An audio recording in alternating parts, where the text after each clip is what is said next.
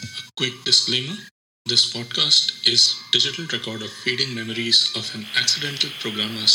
uneventful analog journey through the digital landscape of programming. Hey what's up कैसे हैं आप लोग तो आज बात करते हैं कर्मा की तो जैसे मैंने पिछले एपिसोड में बताया था कि how I landed up at IUCAA and how I met one of my early childhood heroes doctor G V Narlikar and wanted to become an astrophysicist so after the twelfth standard debacle it was मैंने तो घर पर proposal रख दिया था कि यार अब इंजीनियरिंग तो अच्छी कहीं मिलेगी नहीं पेड सीट मिलेगी, उससे अच्छा है मैं फिज़िक्स में बीएससी कर लेता हूँ और मैं, मुझे एस्ट्रोफिजिस्ट बनना है। तो पाँच मिनट के लिए तो किसी ने कुछ बोला नहीं और उसके बाद फिर इंजीनियरिंग ही कर- करनी पड़ी so I am not just accidental programmer I am even a reluctant engineer even though I respect and like both of these fields and uh, as i mentioned earlier ki, uh, my liking is secondary to me if i've committed to it then i would rather do it wholeheartedly so uh, तो आज मैं बताता हूँ कि how karma actually played a role in uh, in spite uh, of having done these two things reluctantly i ended up actually doing a lot of astrophysics in my uh, life. So uh, किस्सा शुरू होता है जब मैं third standard में था तब किसी ने uh, ऐसे ही शायद कोई छोटा कंपटीशन या कुछ था तो तब पूछा गया था कि what do you want to become तो कोइंसिडेंटली उस समय चाइल्ड क्राफ्ट नाम की बुक्स आती थी। दे वर वेरी एक्सपेंसिव पूरा कलेक्शन जो आता था, तब वो कुछ it was some twelve thousand और something at that point of time bunch of eighteen books very expensive very well made and they were a side to be hold so वो books मेरे father के एक friend थे,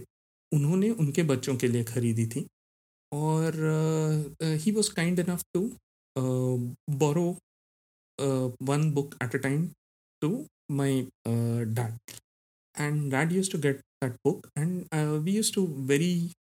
uh, carefully we used to go over that book. And uh, uh, I mean बहुत महँगी चीज़ थी। तो uh, उतना ध्यान तो देना पड़ता था। बट उनमें से एक जो बुक थी वो थी एस्ट्रोनॉमी के uh, बारे में। तो उसमें उन्होंने बहुत uh, बढ़िया इलस्ट्रेशंस बनाए थे like astronaut standing on uh, Mars and looking at Earth and those kind of things. And I was completely taken by that uh, fascination about looking at Earth from somewhere else.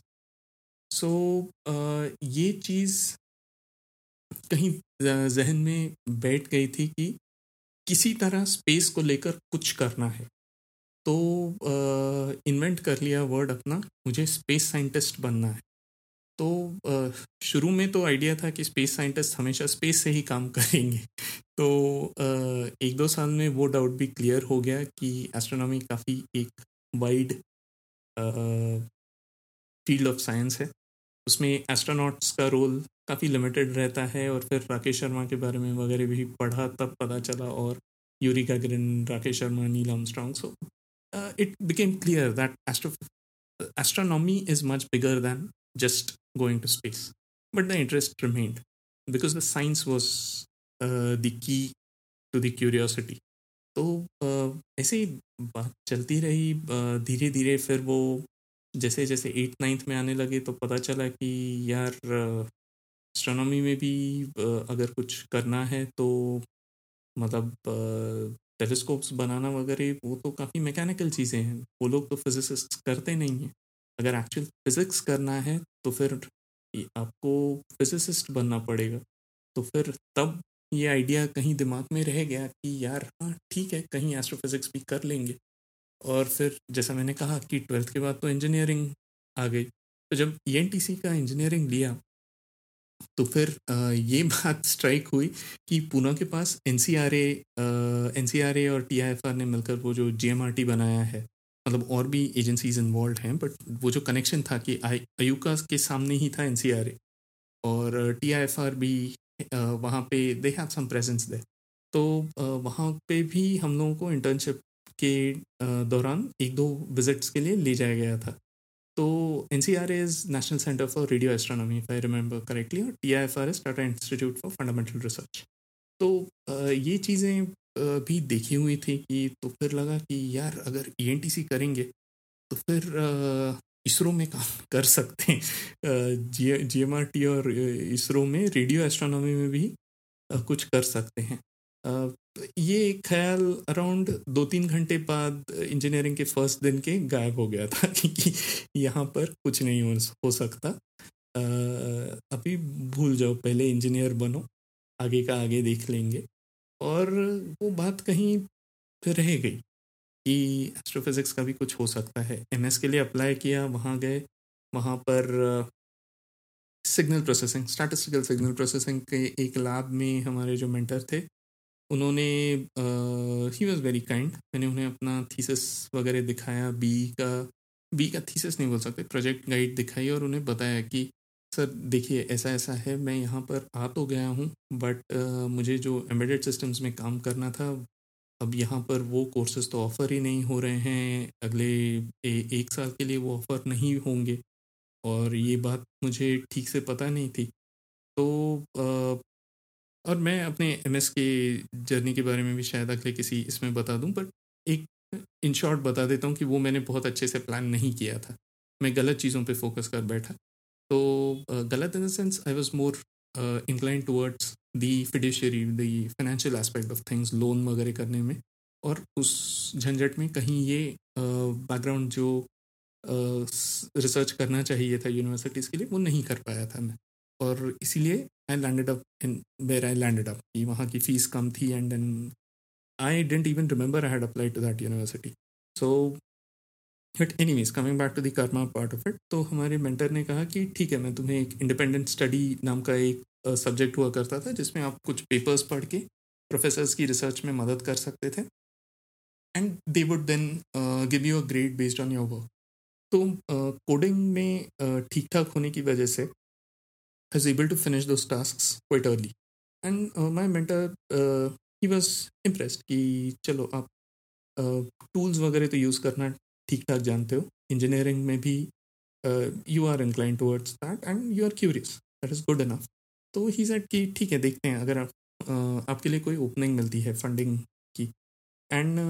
The first semester तो काफ़ी मुश्किल था क्योंकि by the time I met him and started three weeks had already passed so funding का scene तो हमेशा पहले ही set हो जाना चाहिए। सेमेस्टर के बीच में कुछ नहीं हो सकता। So it's so happen that towards the end of the semester one of the students from the lab was leaving to a new university तो he went to a higher rank university मतलब यहाँ वो तो वहाँ चलते ही रहता है you can change universities frequently you can transfer credits and all those things तो वो जिस, वो जो बंदा जा रहा था he was a South Korean fellow so वो साउथ कोरियन और चाइनीज़ या ही वॉज़ चाइनीज़ सो वो जा रहा था वहाँ पर और उसकी सीट खाली हो रही थी तो उसकी रिसर्च असिस्टेंटशिप फ्री अप हो गई थी। तो my mentor being kind he said कि यार ये लड़का हमारे साथ ऑलमोस्ट एक सेमेस्टर से काम कर रहा है और इसे we can fund him so उन्होंने मुझे वो रिसर्च असिस्टेंट जॉब पर लगा दिया। एंड इट्स सो हैपेंड कि हमारे बैच में और किसी को रिसर्च असिस्टेंटशिप वगैरह कुछ मिली नहीं थी। क्योंकि uh, सब लोग uh, पहले आ गए थे and every one was happy to do the jobs so I was okay with it and then वहाँ से कहानी शुरू हुई कि रिसर्च असिस्टेंटशिप के पेपर भरे सब किया और फिर काम कहाँ करना है? तो वहाँ पर मुझे एक लैब में ले जाया गया। एक फ़र्स्ट डे कि आज से ये हमारा एक्चुअल रिसर्च लैब है और यहाँ से काम करेंगे। मैं देख रहा था कि यार ये तो फिज़िक्स डिपार्टमेंट में है तो इंटरडिसिप्लिनरी कुछ लगता है वगैरह और फिर मुझे पता चला कि वो प्रोजेक्ट एक्चुअली एक एस्ट्रोफिज़िक्स प्रोजेक्ट था। एंड uh, उसका कोर गोल था कि हाई एनर्जी कॉस्मिक रेज जो हैं। सो देर इज़ अ हाइपोथेसिस कि जब बिग बैंग हुआ था a lot of high energy particles were radiated which are still travelling through space and वो जब हमारे एटमॉस्फेयर से पास करते हैं so they are completely harmless particles they are just high energy so they penetrate through almost everything all the matter that comes in uh, way. तो वो जब हमारे एटमॉस्फेयर से इंटरेक्ट uh, करते हैं तो they leave behind ionised trail and that ionised trail acts as a mirror for TV signals तो पुराने जो एनालॉग टीवी सिग्नल्स थे, वो रिफ्लेक्ट होते थे। और इस प्रोजेक्ट का गोल था कि आप ऐसे टीवी सिग्नल्स को रिकॉर्ड कीजिए और you can figure out the trajectory of that trail और फिर आप उसको पॉइंट बैक करके यू कैन फिगर आउट कि ये कहाँ which piece of sky this is coming from and then you can interpolate all those things and then you can figure out a point in space where the optical and radio telescopes can point and figure out तो ऐसा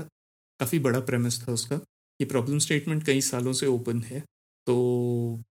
it was like open since 1920s and it is still open because those events happen so rarely that uh, catching them is a little difficult but point being, uh, I started working on it. That was my first uh, hands-on Linux and software defined software-defined तो वहाँ से मुझे embedded का भी काम करने का एक छोटा सा मौका मिला और लिनक्स भी सीख रहा था मैं सी प्लस प्लस वहाँ पर मैं फ़र्स्ट टाइम सीखा और फिर उसके बाद towards the end of working of one year और I published a paper on behalf of the team तो मेरा ये अंडरस्टैंडिंग यही था कि यार पेपर पब्लिश कर देंगे अपना नाम भी कहीं पे बीच में आ जाएगा as a contributor and that was enough right for a master student वो काफ़ी बड़ी बात थी कि आपने किसी पेपर में आपका नाम तो आया। क्योंकि कंप्यूटर साइंस में जो लोग थे उन लोगों का तो नाम आ जाता था वो लोग जिस लैब में काम करते थे। तो I did all the running around writing the paper getting every मतलब सब नहीं कर रहा था। क्योंकि वो मेरे ही uh, रिकमेंडेशन था कि हम यहाँ पब्लिश करेंगे। तो हम मेरे प्रोफेसर ने फिर कहा कि ठीक है, तुम इस छोटी कॉन्फ्रेंस में मत करो। मैं एक बड़ी कॉन्फ्रेंस तुम्हें ढूंढ कर बताता हूँ। ढूंढ कर इन द सेंस उन्हें पता थी वो बड़ी कॉन्फ्रेंस उन्होंने कहा वहाँ पर पब्लिश करना। तो मैंने कहा, ठीक है, जैसा आप कहें तो उन्होंने फिर बाकी सब एडिटिंग वगैरह की एडिटिंग वगैरह in the sense the drafts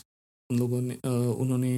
read किए प्रूफ रीड किए करेक्शंस बताए और वो किए। और आखिरी दिन जाकर जब पेपर सबमिट करना था तो उन्होंने कहा था कि ऑथर्स का लिस्ट खाली छोड़ देना, वो मैं भर दूँगा क्योंकि उसमें बाकी डिपार्टमेंट के लोग वगैरह ग्रांट्स में जो लोग इन्वॉल्व थे, उन सब का भी नाम आना ज़रूरी है राइट तो उन्होंने, मैंने कहा, ठीक है। मैंने पूरा लटेक में बना के उनके साथ शेयर किया था। We had that model going on वो तब उस यूरोप में थे। ऑन सबैटिकल तो वो किसी दूसरी यूनिवर्सिटी में छः महीने के लिए पढ़ा रहे थे। तो हम लोग स्काइप पे वगैरह इंटरेक्ट करके किसी तरह हमने आखिरी दिन तक सब टाइम पर कर दिया था। और फिर जब लिस्ट आई तो आ, मतलब लिस्ट उन्होंने पॉपुलेट करके भेजी। मैं प्रूफ रीड कर रहा था सब कुछ। मैंने नीचे ग्रांट्स के नाम वगैरह देखे सब चेक किया। और उन्होंने कहा था कि सिर्फ़ चेक कर लेना कि फाइनल कॉपी जो हम भेज रहे हैं उसमें कोई ब्लैंक्स ना रह जाए। तो मैंने चेक कर रहा था और फिर मैंने देखा कि मेरा नाम फ़र्स्ट ऑथर करके डाला हुआ था, जिसका मतलब है कि मतलब वाइट पेपर जब भी आप देखते हैं तो उसमें सबसे पहला जिसका नाम आता है that is the person who is suppose to have led that research और सबसे एंड में जिसका नाम आता है लिस्ट में that is the person who is the principal guide and then the contributions and guidance go from those ends towards the centre तो अगर आपका नाम किसी वाइट पेपर के एकदम बीचों बीच है, यानी आप आपका थोड़ा सा कंट्रीब्यूशन और थोड़ा सा गाइडेंस वहाँ यूज़ हुआ है। कुछ ऐसा समझ सकते हैं तो बस मैं कंफ्यूज कि यार ये क्या चीज़ है? ये तो शायद गलती लगती है। तो मैंने मेरी जो दूसरी एडवाइज़र थी असिस्टेंट प्रोफेसर मैंने उनसे बात की क्योंकि हम लोग सेम टाइम जोन में थे। तो मैंने सुबह जाकर उनसे बात की कि प्रोफेसर, ये तो ये शायद कुछ गलती लग रही है कि यहाँ मेरा नाम सबसे आगे आ गया है। तो उन्होंने कहा कि, नहीं, वो हम लोगों का ही डिसीज़न है कि तुम्हारा नाम वहीं रहेगा. मैंने कहा बट मैं तो सिर्फ़ एक मास्टर स्टूडेंट हूँ, मैं तो मतलब it doesn't add up she said you work for it you deserve to get it it. That's it तो अब मैंने एक इंटरडिसिप्लिनरी एस्ट्रोफिजिक्स और सिग्नल प्रोसेसिंग के paper as a first author publish किया है। यानी मैं एक क्वालिफाइड साइंटिस्ट कहलाया जा सकता हूँ in theory on paper with a lot of constraints but still I can be so the seven year old kid who wanted to be a space scientist after eighteen years was one Uh, how much more do you want to ask from life? See you in the next episode.